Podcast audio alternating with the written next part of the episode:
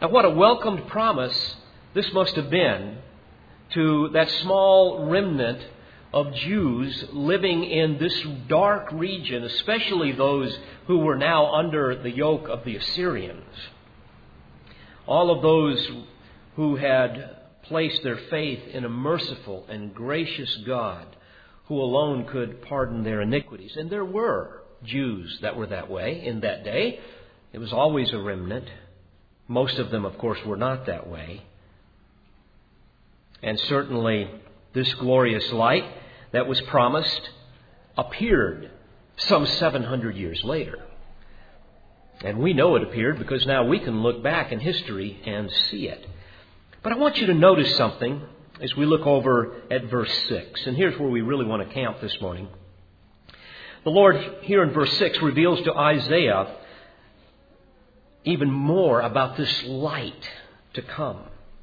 In verse 6 we read, "For a child will be born to us, a son will be given to us, and the government will rest on his shoulders, and his name will be called Wonderful Counselor, Mighty God, Eternal Father, Prince of Peace."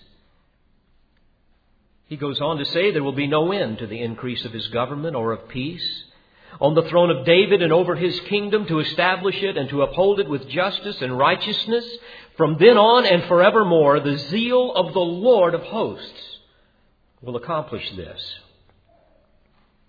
Now, dear friends, here is the very heart of what we call Christmas, something that the world resents.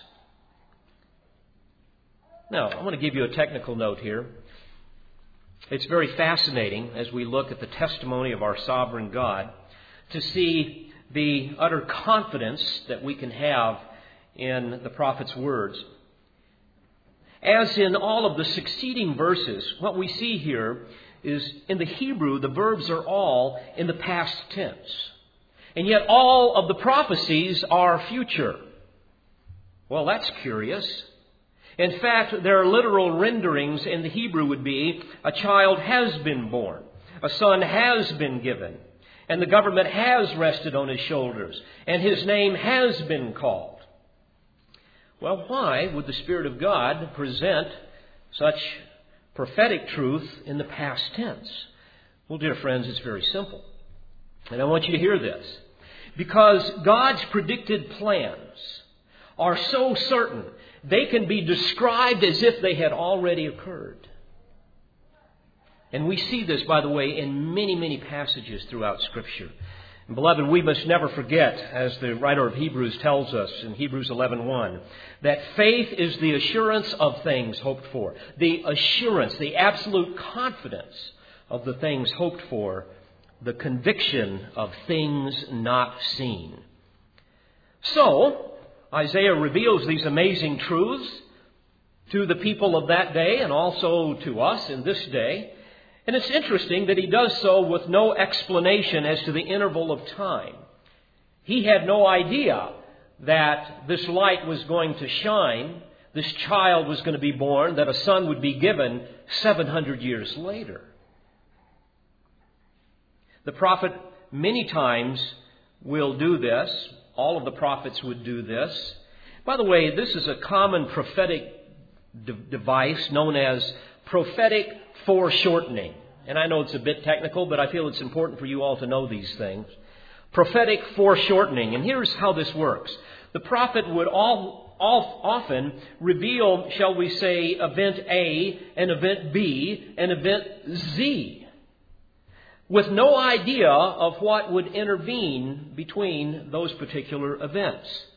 And what would happen is the prophets often would look ahead and they would envision two advents of Christ as if they were two mountain peaks with a valley in between. But all they could see, even as you would think about it, if you looked at mountain peaks, all you can see are two mountain peaks. You don't know what's really in between. You have no idea of the size of the valley in between. And such is the case here. Isaiah could see peak number one, and that peak would be the birth of the Messiah, the son that would be given. But behind that peak, he could also see another peak which would be peak number 2, referring to the second coming. That peak when the government would be on his shoulders and he would reign on David's throne eternally and so on. Now you must think of this as a partial, final fulfillment, not a double meaning. That's not the point here. One event is simply a harbinger of the next event, an even greater, more climactic event. So from our perspective now, we can look back over the annals of history and we can see the time interval between the two valleys. Isaiah couldn't see that. We can see the time interval between peak 1 and peak 2, which is roughly 700 years. Or I should say, between the time when he first announced that and the first peak. But now, between peak 1 and peak 2, the second coming of Christ, we're literally living in that valley. We don't know when that's going to come, but we know that it will come. We are awaiting, shall we say, the next peak that Isaiah saw. So, 700 years before Christ, Isaiah saw two mountain peaks of precious hope. A child was going to be born, one who would someday rule from the throne of David in an everlasting kingdom, as God had promised David in 1 Samuel 7. And Isaiah also spoke of this child, by the way, in chapter 7 and verse 14. There we read, "Therefore the Lord himself will give you a sign. Behold, a virgin will be with child and bear a son, and she will call his name Emmanuel," which means God with us. Now may I pause for a moment and remind you of some other key Old Testament prophecies that were fulfilled at our Lord's first coming, this time we call Christmas. In Deuteronomy 18, verse 15, God prophesies through Moses, saying, "The Lord your God will raise up for you a prophet like me from among you." And then we can read in Acts 3, where Peter reminds us that this was fulfilled in Jesus Christ. In Micah 5:2, we read of the place where he would be born. He would be born in Bethlehem. And we look in the Gospels and we see that indeed that's where he was born. In Isaiah chapter 11, verses 1 through 3, we read where the prophet tells us that Messiah would descend from Jesse, the father of David, and that the Spirit of the Lord would rest upon him, would somehow come down upon him. And we can look in Matthew 1 in the genealogical record, and we can see that indeed Jesus descended from Jesse. And we can look in Matthew 3:16, and we can read that after Jesus was baptized, what happened? The Spirit of God descended as a dove upon him. We can also read in Numbers chapter 24, verse 17, that a star shall come forth from Jacob, and a scepter shall rise from Israel. The word star in Hebrew is koshav, and it means a blazing forth or a shining, something like lightning. It's going to come from Jacob. In other words, from the Jews, from Israel. And also a scepter shall rise from Israel. Well, we know that in Matthew chapter 2, beginning in verse 1, we read how that the Magi from the east, the Magi were the Persian kingmakers. Nobody became king in the land in those days unless the Magi, who were the priestly line of the Medes, as were the Levites of the Jews. Nobody could become king unless the Magi said so. And we read that the Magi from the east arrived in Jerusalem, saying, "Where is he who has been born king of the Jews? For we saw his star in the east." In the Greek, that is austere. That is the Greek version of the Hebrew koshav. In other words, they're saying, we saw the blazing forth in the east. We saw this lightning in the east. And of course, they would have known what it represented because they were descendants, ultimately, from the Chaldeans, the Medes, and the Persians, where Daniel had once been. their chief, and undoubtedly Daniel had told them much about the coming Messiah. And so they say, where is he who has been born King of the Jews? For we saw his star in the east, and we've come to worship him. And you'll recall in that story that the blazing forth disappears, which we know to be the Shekinah, the glorious presence of the Lord. It disappears, and then later on it suddenly reappears, and it stands over the place where Jesus is residing. And let me remind you of this for a moment, because this is an important concept. And I've spoken on this before, and I'll just give you a hint of it, because some of you may not be aware. God, who is immaterial, would from time to time materialize himself in the Scriptures. And whenever he would do so with brilliant, dazzling, resplendent, ineffable light. Something the Jews would call the Shekinah. And whenever you look at Hebrew terms in the Old Testament, such as his presence or his glory, it would be ultimately a reference to his glorious presence that would blaze forth in his Shekinah.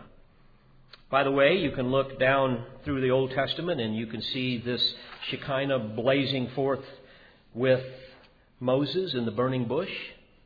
You can see it leading the Israelites through the wilderness, a pillar of cloud by day and a fire by night.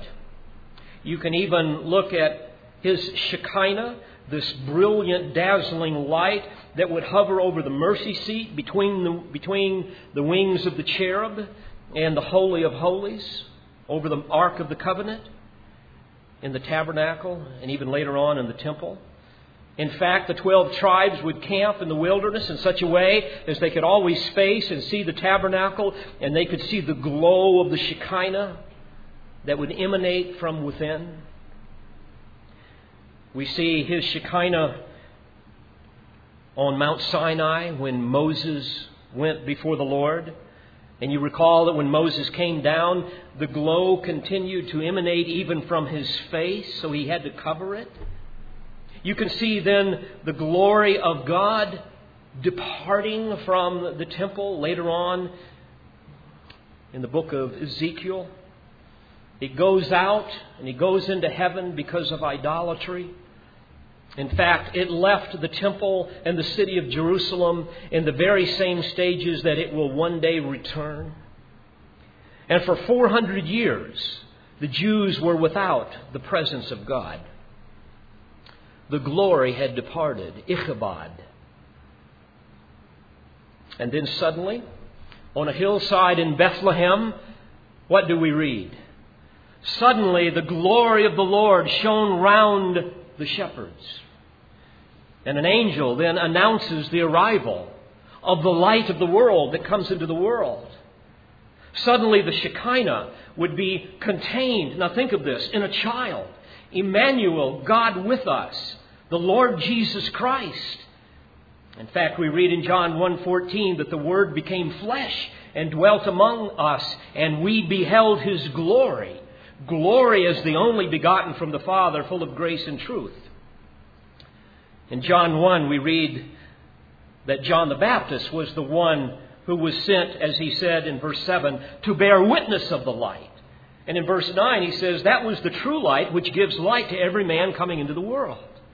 You see, friends, the radiance of his glory came through the babe.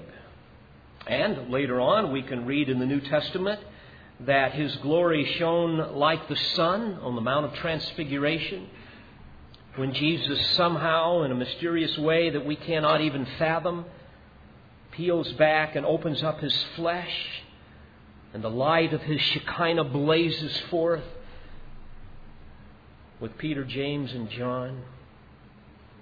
In fact, later on, Paul even recounted his conversion. In Acts 26:13, he says, at midday along the road, I saw a light from heaven brighter than the sun shining around me and those who journeyed with me. So indeed, dear friends, back to the prophecies that I'm reminding you of, there was a koshav, as Numbers 24 tells us. there was a blazing forth that came out of Jacob, one that was predicted by Balaam 40 years after the Exodus from Egypt, literally 1,400 years before it happened. And yet, isn't it sad that all these amazing prophecies that were fulfilled at Christ's first advent, what we call Christmas, those prophecies that would glorify our sovereign God who promised them, for the most part, those prophecies go unnoticed. Most Christians, frankly, don't even know they're in the Bible. And when you remind them of them, they kind of say, oh, that's interesting, rather than shaking our heads in absolute amazement and saying, thank you, God, that you are a sovereign God that has ordained all things and decreed all things after the counsel of your will. And I can have absolute confidence that what you have said, what you have promised, will indeed come to fruition. Well, amazing prophecies. And by the way, hundreds more prophecies that we could go through that were fulfilled at Christ's first advent. Prophecies that were predicted and fulfilled literally, precisely. Which, by the way, ought to tell you that the rest of the prophecies that have not yet been fulfilled should likewise be perceived as prophecies that will be fulfilled literally. Dear friends, don't fall into that trap of treating the prophetic literature as some allegory. That is a very dangerous thing to do, because then suddenly you place yourself in a position of being the final arbiter of what is true. Well, we've seen now the promised gift, and we want to come I should say the promised light, and we want to come now and ponder the glory of this perfect gift. Now think about this. Here in this text in Isaiah 9:6, the covenant-making and the covenant-keeping God, what the Hebrews would call the Hesed God, is now making a promise to rebellious Israel. He is once again now going to penetrate the darkness of death, and he is going to dispel it with the light of life. By the way, a light which could never shine from the pitch black caverns of a human heart, a place where only the darkness of ignorance and death can exist. No, rather than that, notice the text here very closely. We read that a child must be born to us. A son must be given to us. Notice in the text, it does not say that a child will be born from us, nor does it say that we will produce for ourselves a son. You see, friends, you must understand, light cannot emanate from darkness, but only from the original source of light. And that, of course, is the light of truth, the light of God. Now, indeed, he was born, but he was conceived by the Holy Spirit. You see, he was God's only begotten son, meaning he was spawned by God the Father. He was the unique, one-of-a-kind son.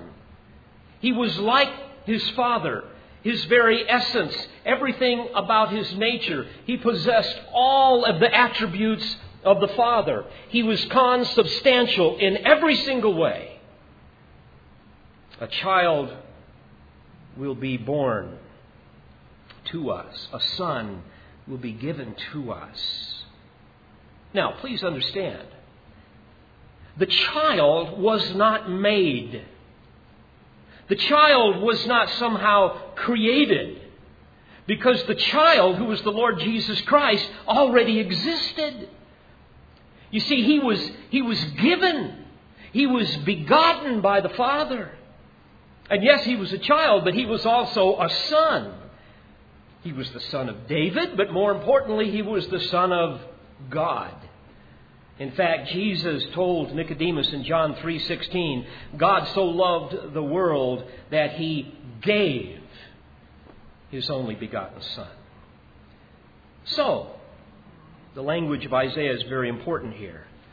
This child to be born is the one of a kind son, the one of a kind child, one that must be given, the unique child, the unique son, the son that is par excellence, because indeed he is Emmanuel, God with us. What an astounding truth, amazing truth.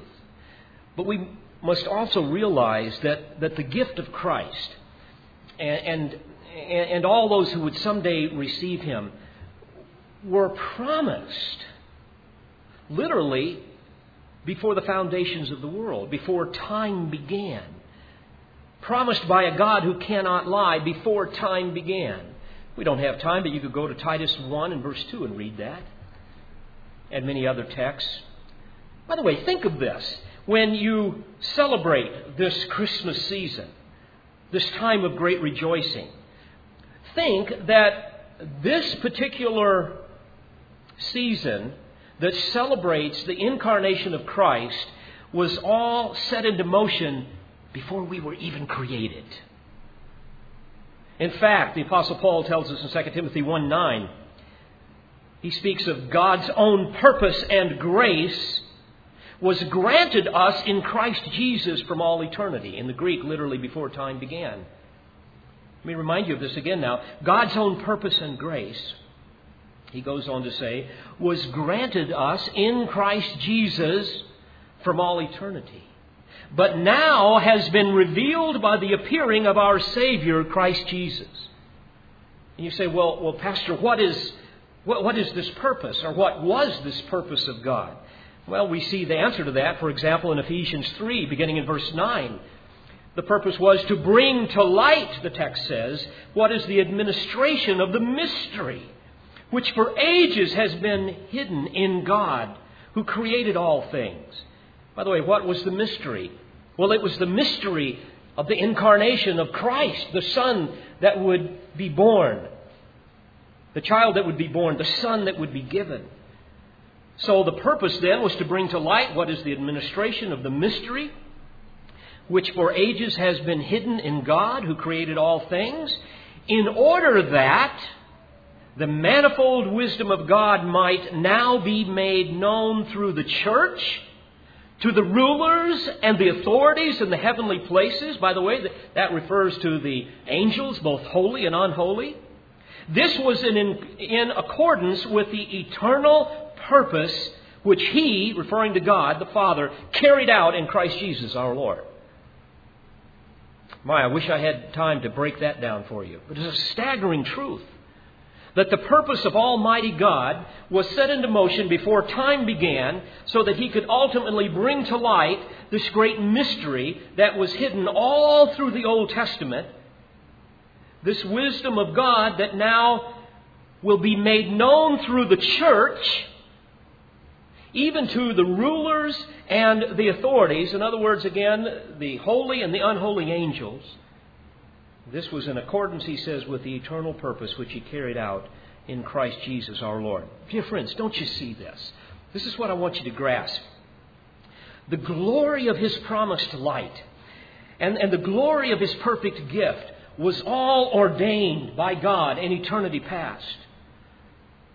And then he brings the light to the world to glorify himself. And he does this through the church, the pillar and the support of the truth. How are people ever going to hear these truths unless we preach it and unless we teach it? And by so doing, he manifests his glory even to the angels, both holy and unholy. By the way, this magnificent concept is also found in Psalm 2 and verse 7.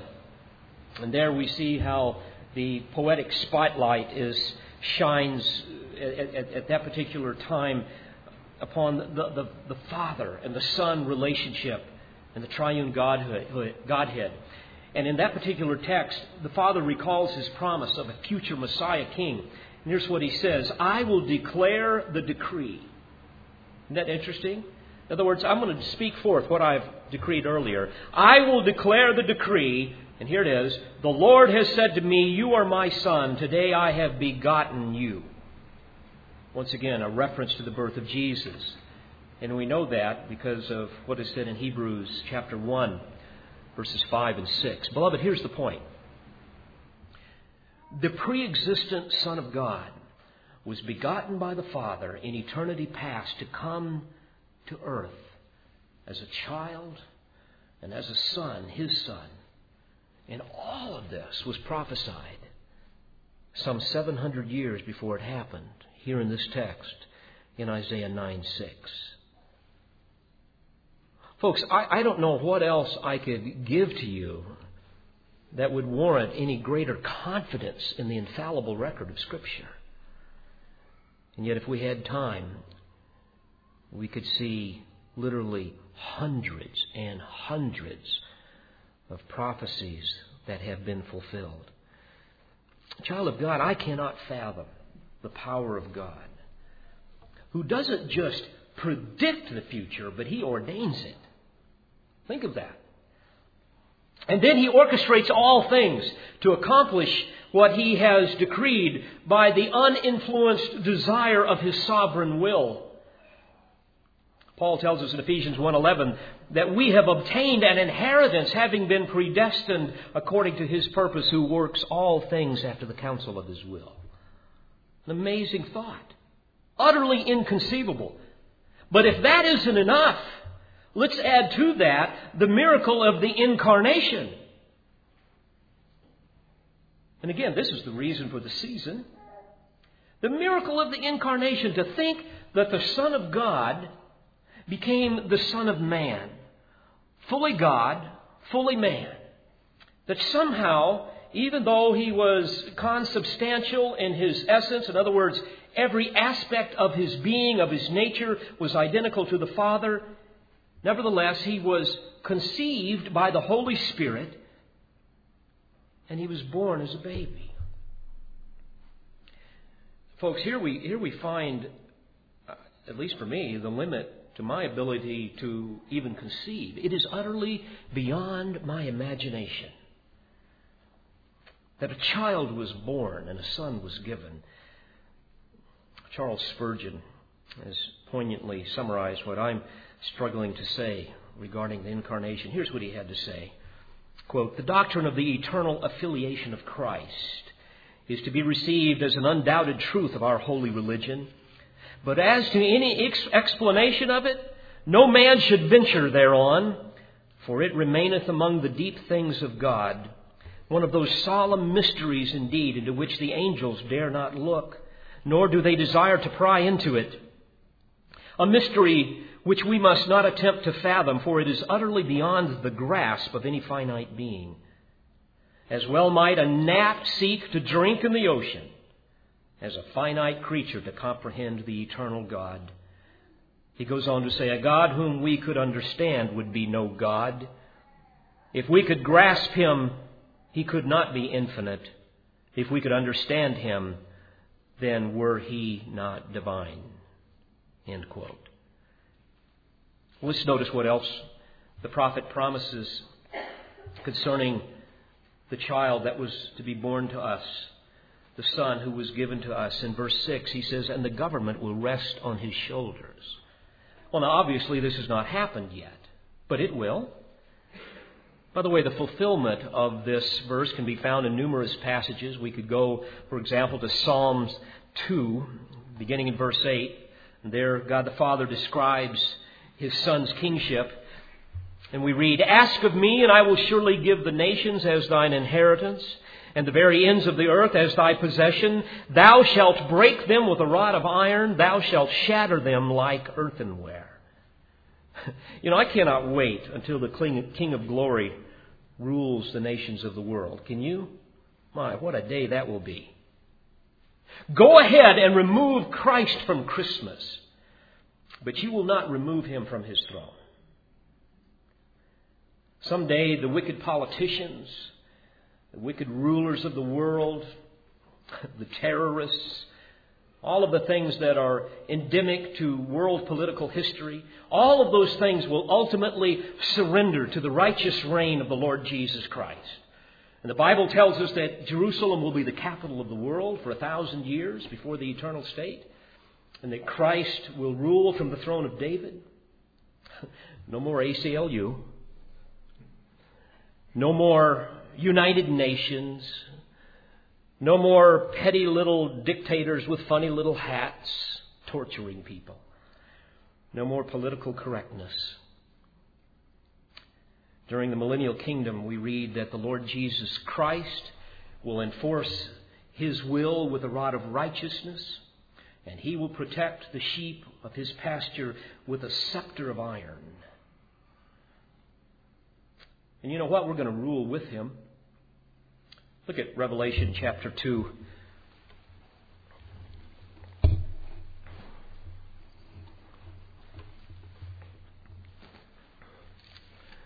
In Revelation chapter 2,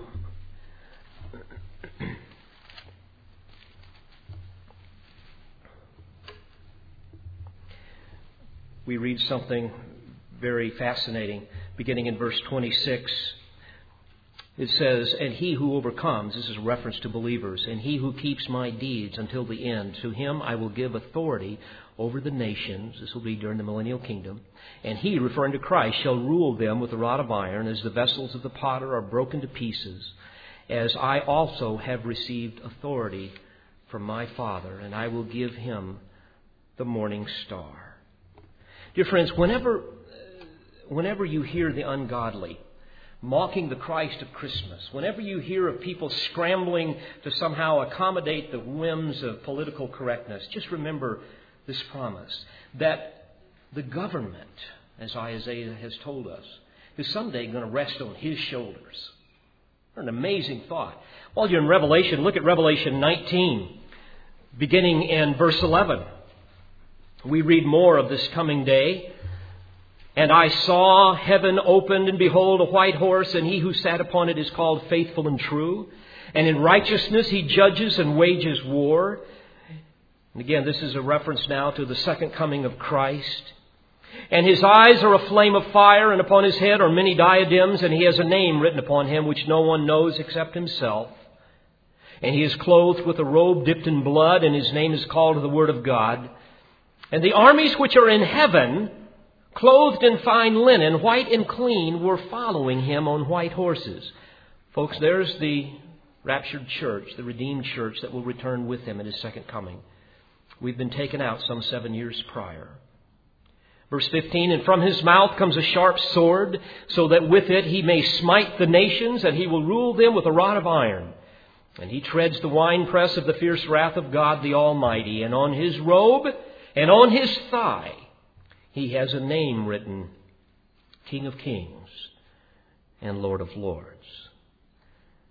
Well, we've seen the glory of his promised light and the glory of his perfect gift. Finally, we see the glory of his preeminent titles. 4 pairs of words: Wonderful Counselor, Mighty God, Eternal Father, Prince of Peace. We'll just look at the first one here as we close this morning. There in verse 6, he says, "And his name will be called Wonderful Counselor." You see, Isaiah is saying that this child that would be born will ultimately possess 4 titles that describe his supernatural and glorious nature. And again, think of these when you gaze at the babe in a manger in a nativity scene. For indeed, all that he is can be summarized in these names. But first of all, he is wonderful. Literally means he is astonishing, he is magnificent, breathtaking, fantastic. You get the idea. Why? Well, for many reasons. Colossians 1 and verse 15, we read that he, referring to Jesus, is the image of the invisible God, the firstborn of all creation. In other words, the prototokon in the Greek, firstborn, meaning the preeminent one, the superior one. He is the firstborn of all creation. It goes on to say, "For by him all things were created." Think of that with the babe in the manger. All things were created, both in the heavens and on the earth, invisible, visible and invisible, whether thrones or dominions or rulers or authorities. All things have been created by him and for him. And he is before all things, and in him all things hold together. Dear friends, indeed, he is wonderful. if for that reason alone. But think of this. Although He is the Creator, the Sustainer, and the Consummator of all things, in His incarnation, He became a helpless infant. That is inconceivable. He was born in a manger. And He was nourished at the breast of a virgin. A helpless child dependent upon His Father's care through the work of His earthly parents. And to think that somehow the One whose presence fills the entire universe, the omnipresent God, is now suddenly contained in this tiny little body of an infant. To think that the sovereign ruler of the universe will now become the disputed son of Joseph. Unfathomable. My mind cannot grasp the depths of such infinite condescension. This is a mystery of mysteries. And again, folks, for this reason alone, He could be called wonderful. But beyond this, think that this very One would later stand silent before His mockers. That this very One would suffer upon a tree. That this very One would bear the full fury of the Father's wrath to satisfy holy justice, so that He could cancel out my sin and your sin and pay once and for all the debt on Calvary. What matchless love. Indeed, my friends, He is wonderful to me.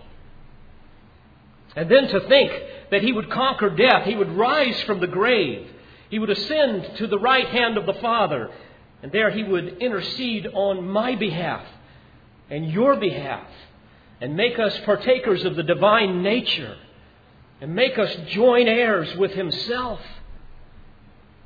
I mean, such thoughts beg language. Indeed, He is wonderful. But notice He is called Wonderful Counselor. And what greater counselor could there be? For He alone is the source of all knowledge, the source of all wisdom. And someday His supernatural wisdom will drown out all of the foolishness of man. Friends, please hear me. A day is coming when the Word of God will be final. There will be no more debate, no more scoffing, no more ridiculous misinterpretations. All the mockers will be silenced. And you know, I have to confess here, I find great delight in knowing that someday sermons such as mine, which are routinely the fodder of jokes and ridicule, someday the truths that I have been called to communicate to you will resound from the very One for whom I speak. I find great comfort in that. Not that in any way I need to be vindicated, but that the glory of God will be vindicated. And someday all of the laughing and all of the scoffing will be over, because the Wonderful Counselor will sit upon the throne. Well, may I challenge you this Christmas season. All of us need to gather with reverence around the throne of our blessed Redeemer, for indeed He is a wonderful counselor. And may I encourage you to meditate upon this amazing prophecy. And we've just seen a bit of it here this Sunday morning. But let's meditate upon this amazing prophecy, part of which has been fulfilled literally, the rest of which we await. Certainly, only His redeemed currently call Him Wonderful Counselor. But someday the whole world will see the reality of that. And so this season, let's praise Him for the glory of His promised light. Let's praise Him for the glory of His perfect gift and the glory of His preeminent titles. Let's pray together. Father, indeed, we are astounded when we stand before Your Word and we rejoice in it. We pray that these eternal truths will somehow motivate us to live in such a way that the glory of Your light that now resides within us by the power of Your Holy Spirit will refract through our lives in such a way that all people will be able to see that indeed we live in the light of your glory. We pray these things in the precious name of Jesus and for his sake. Amen. We pray you've been edified by this presentation. You've been listening to pastor, Bible teacher, and author David Harrell. For more information or to order additional tapes or CDs of Pastor Harrell's messages, please visit cbctn.org or call 615-746-0113.